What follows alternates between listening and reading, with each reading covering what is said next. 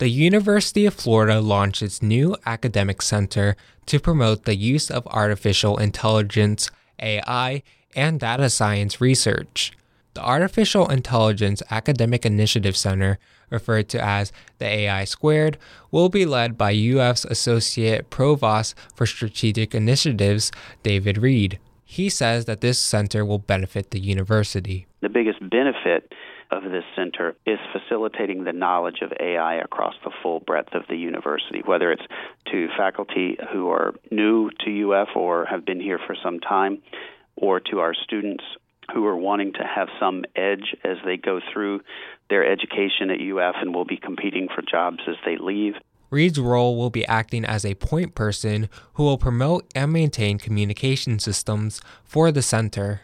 The center will host training sessions for faculty to learn about AI and provide resources for students to learn also, which Reed says can be applied to many different fields. Whether you're in the College of Journalism and Communication or in engineering or going into health or any number of fields, people are using artificial intelligence to examine large amounts of data in all of those disciplines. As of now, about 14 work groups are working on different areas of AI, and the project is looking to increase communication and coordination through the center. Reed says that due to AI's many applications, students do not have to be in the field of technology to benefit from this type of knowledge. We are concerned that some people may feel like uh, artificial intelligence is not for them. Maybe they haven't had a strong background in computer programming or any experience at all, but there are so many applications now in different disciplines where you don't have to be a computer programmer to know how to implement and apply AI to a particular question or problem. The center is currently in the process of creating a physical space for its operations,